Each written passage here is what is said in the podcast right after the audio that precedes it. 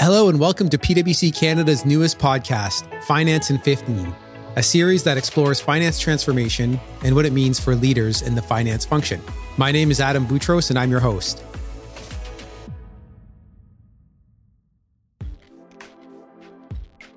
Hello, and welcome back to the Finance in 15 podcast. For our new listeners, Finance in 15 is a PwC Canada podcast that explores finance transformation and what it means for leaders in the finance function. During our first eight episodes, we explored some of the key elements of finance transformation, from people, processes to technology and compliance. And today, we're very excited to launch season two of our podcast. For our first episode, I'm joined by my PwC Canada colleague, Marino Fremis, who's a partner in our finance transformation practice. Hey, Adam. It's great to be podcasting with you again. All right. Great to have you back, Marino. And we're delighted to welcome Helen Brand, the Chief Executive of the Association of Chartered Certified Accountants, or ACCA, which is a global organization. And so we're hoping Helen can bring us some insights from around the world. For the past few years, PwC has worked directly with the ACCA to explore key issues impacting the finance profession through activities like roundtables and surveys, including the recent PwC ACCA CFO survey, which included respondents from 98 leading companies in Canada. So today, Helen Marino and I are going to talk more about the findings and we'll explore what they say about the future of the finance function and how it can remain relevant at a time of change and disruption. Welcome, Helen. And to start things off, can you tell us a little more about the ACCA and your role? Well, hi, Adam, and thank you for inviting me to join this podcast. Really exciting. As you said, I'm the chief executive of ACCA, which is the global body for professional accountants. We were created in 1904. Um, we're now a thriving community of 233,000 members and 536,000 future members, based in over 170 countries around the world, in uh, all sectors and industries.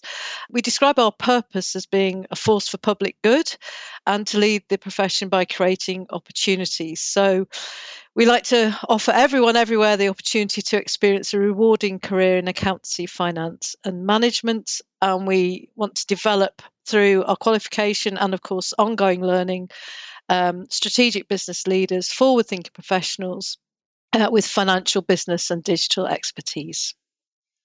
That is super exciting and uh, really looking forward to some of the insights you can bring from from what you're hearing around the globe and really where the where the future of our profession is headed. So, you know, maybe to jump right in and and uh, get started, could you tell us a little more about some of the work you've been doing with CFOs in particular? Sure. Well, we've been doing a wealth of work, um, particularly under our banner of brand themes. That's where we kind of try and focus on particular areas for periods of the year um, to reinforce the brand and, and the work of our professional insights team, which is really our research and innovation team.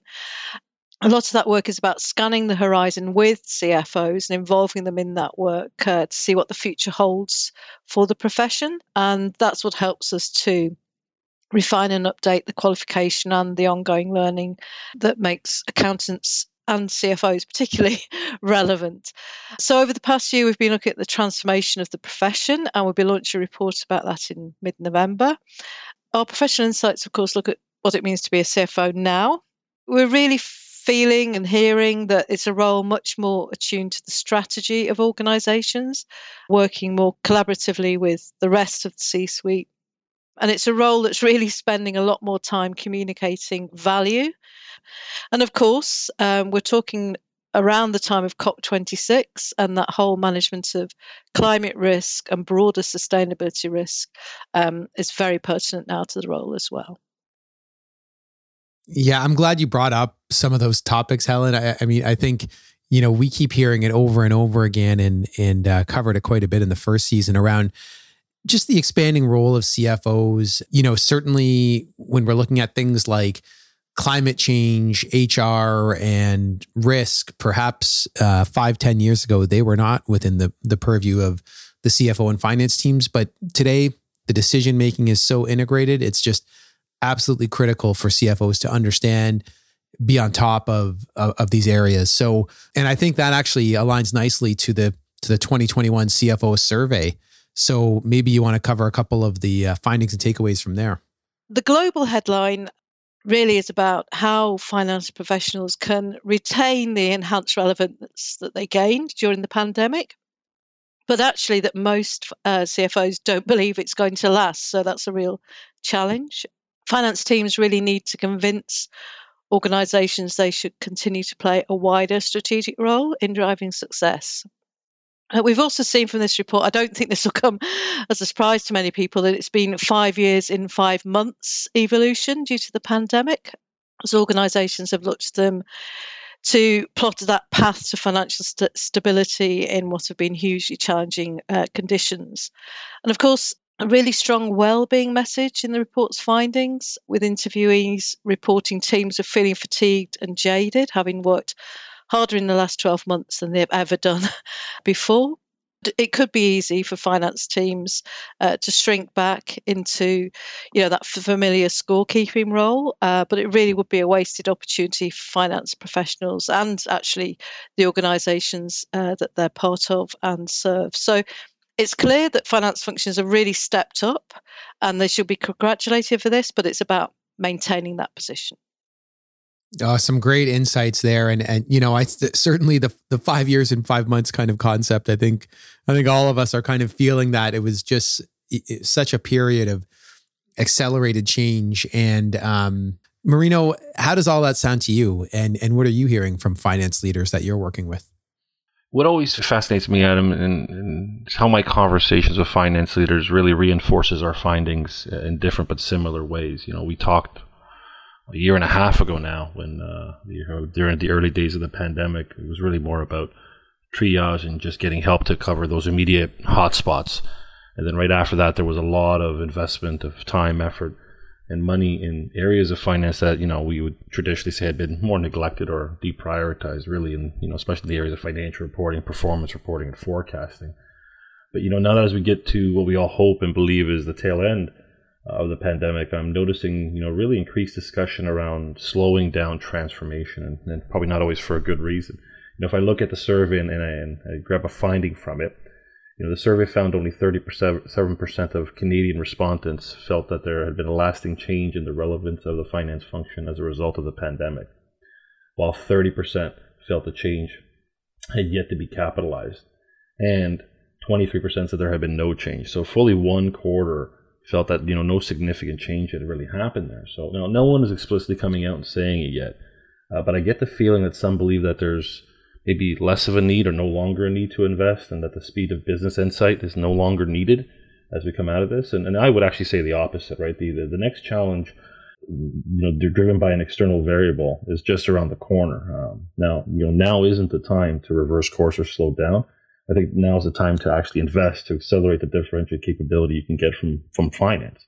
You know, I think both of you really sort of doubled down on this concept of, you know, a lot of things change, but is it lasting? And so, you know, how do we make it sustainable? I don't know, Marino, if you have a couple of tips around um, organizations that you really see make the change stick the best. Anything to share with our audience? Well, I think it's the one that ones that don't tie to the immediate thing that's in front of them, right? The you know, I think when when you're resolving for a larger capability gain, those are the ones that are thinking more longer term. It's it's yes, the the the, the catalyst was the pandemic. Yes, the catalyst was a particular capability issue that that emerged from some challenge, but the solution wasn't designed to solve my immediate problem. It was designed to solve that plus what I actually want to be as a finance function going forward. So when you're able to tie that to, you know, strategy, a, a longer term vision to a, a, capability gap that you and your team can solve, it has a much higher uh, chance of, of sticking and, and lasting because it wasn't just tied to let's get through the pandemic. It was no, we want to evolve and or or grow to a, a higher order uh, finance function.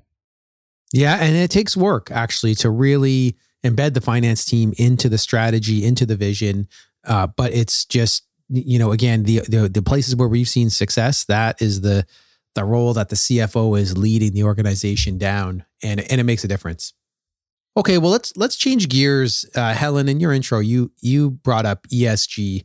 such an important topic, and uh, in fact, it was touched on in the in, in the survey. So uh, maybe you can share some some insights and highlights well, yeah, and I think this relates to what Marina was saying about true transformation and you know the next thing around the corner. We, that we're not in a static state, having got through the pandemic, which actually isn't over yet either. But it is that constant need to be thinking about the future and be ready for it and equipping yourself. And certainly, ESG is a massive part of that it's very clear about the urgency of business action within within the global context of climate change and that broader piece of sustainability around human capital, natural capital, and making sure that is integrated into the strategy organisation. So I see see this as a real opportunity for finance leaders to be even more relevant. They can play a fantastic role in this emerging area with the ethical core of the professional accountant, with that ability to to synthesize and analyze data and to support the business.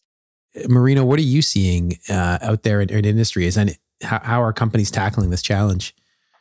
Yeah, yeah. Uh, first off, Adam and, and Helen's 100% right. Um, many are at the early stages uh, dealing with these challenges, and the immediate key issue is to deal with sources of ESG data. You know, unlike financial data, ESG information can come from multiple sources, uh, making this a critical area for finance teams to play a leading role really in helping with data integrity and controls around the data sources. And, and you're bang on correct, you know, Helen. The another key issue is after these reports begin to be published, you know, how do you start translating it into useful insights for your people on the ground who are making use of it, you know, in their everyday roles? Uh, this is something that organizations are going to have to deal with in subsequent subsequent phases of their ESG journeys. Uh, but those that are leading are already thinking about you know, Adam data structures and downstream reporting to make ESG more impactful to their team. So they're already kind of getting ahead of by thinking about the end game versus the immediate gain, if you if you if I can put it in those words. Good news in all of this is the urgency to address issues means that standards, standard setting, I think there'll be some really important announcements around COP 26 on that. And the approaches to ESG re- reporting should evolve faster than what we've seen in the financial reporting world over the past few decades. So I think the toolkit will be there relatively quickly, uh, as opposed to what happened in the financial reporting sphere. Yeah, it's, it's such an exciting time. I mean, we're we're really finance teams are going to have such a role to, to sort of shape how this ESG reporting comes together, the kind of insights that come out of it. I, I think it's a chance to really um, bring some more meaning in in day to day work for our finance professionals around the world. So a lot of this goes back to the need for finance teams to make sure they remain relevant in the future. Helen, what are your thoughts on some of the things that will be key to staying relevant at a time of change and disruption? For example, what does a typical finance function look like in five or 10 years? And how do you see the CFO role evolving? Well, Adam, I'm glad to say that we uh, examined this in a recent ACCA report, um, and we called it Professional Accountants at the Heart of Sustainable Organisations.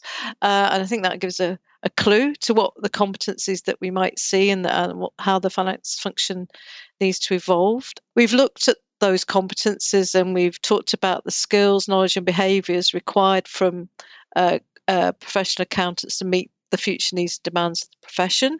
And it is about balancing those core competencies, coll- collaboration, ethics, sustainability, expertise to fit the role and stage of career. We've, we've identified four what we call career zones, and I think they, these are quite exciting, so worth sharing with your listeners. So, zone one, transformation drivers, zone two, enterprise analysts, zone three, assurance providers, and zone four, stakeholder reporters we see professional accountants as the sustainable business and finance professional, professionals of the next decade. You know, it's core to that good business decision making, creating new organizational value, protecting the existing value, and communicating that to uh, the outside world through reporting. And looking ahead, coupled with the rise of digital and tech, I mean, that is the ultimate cliche to mention that, but it's absolutely going to continue. We we still believe that the human touch is needed, um, and where professional accountants bring their competencies and ethical and professional judgment to bear alongside their technical mastery and technological know-how to support those organisations to generate sustainable societal value. And we see this, and I think Marina's talked about this today a, a, fair amount. We see this as the profession being resilient for the future and the professionals in it being resilient. Um, but you know, it goes back to some of those simple concepts about you know with what's happening with digital technology and changes. If you look at finance, you know, you look at that steward and operator role and that transaction oriented environment, it, it's moving. It will continue to move to more of an exception based environment you know, leveraging technology to do the work and leveraging our human capital to look at the exceptions and the challenges that have to be overcome. And that all that human effort is now reinvested in what I would say a shift from accounting oriented finance to finance oriented finance, where you're moving into forecasting and reporting and analysis and analytics. And that's where the effort's going to be is how are we helping manage performance? Um, and, and I, I, see that, that shift continuing. I see it evolving further and the top performers will be even better at it, and even the medium performers will start to to evolve into those roles where it, it's finance for as a, as a business manager versus, or performance manager versus finance as an accounting function. Yeah, absolutely. So as we're getting to the uh, end of our podcast here, I think it was it was clear from from the survey that CFOs and finance teams they've seen so much change, they've seen so much disruption. I'll I'll go to each of you. Maybe start with Helen. What do you think are the key takeaways from all of this for CFOs and finance teams?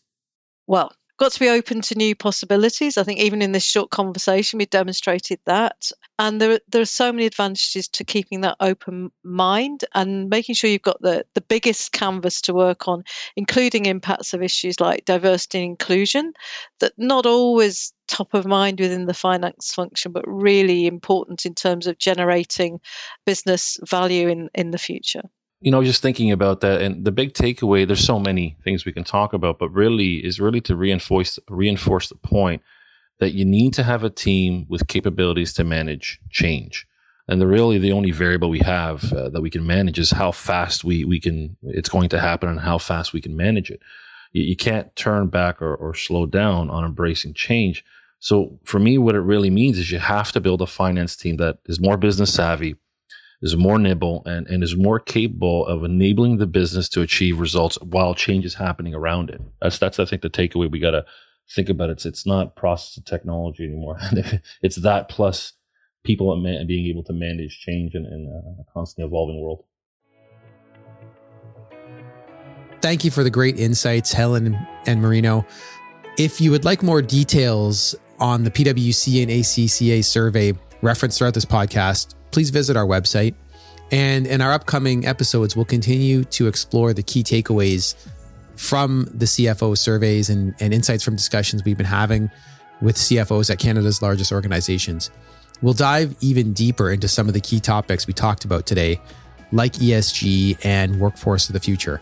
So I hope you enjoyed our first episode of season two and would love to hear your thoughts on the series.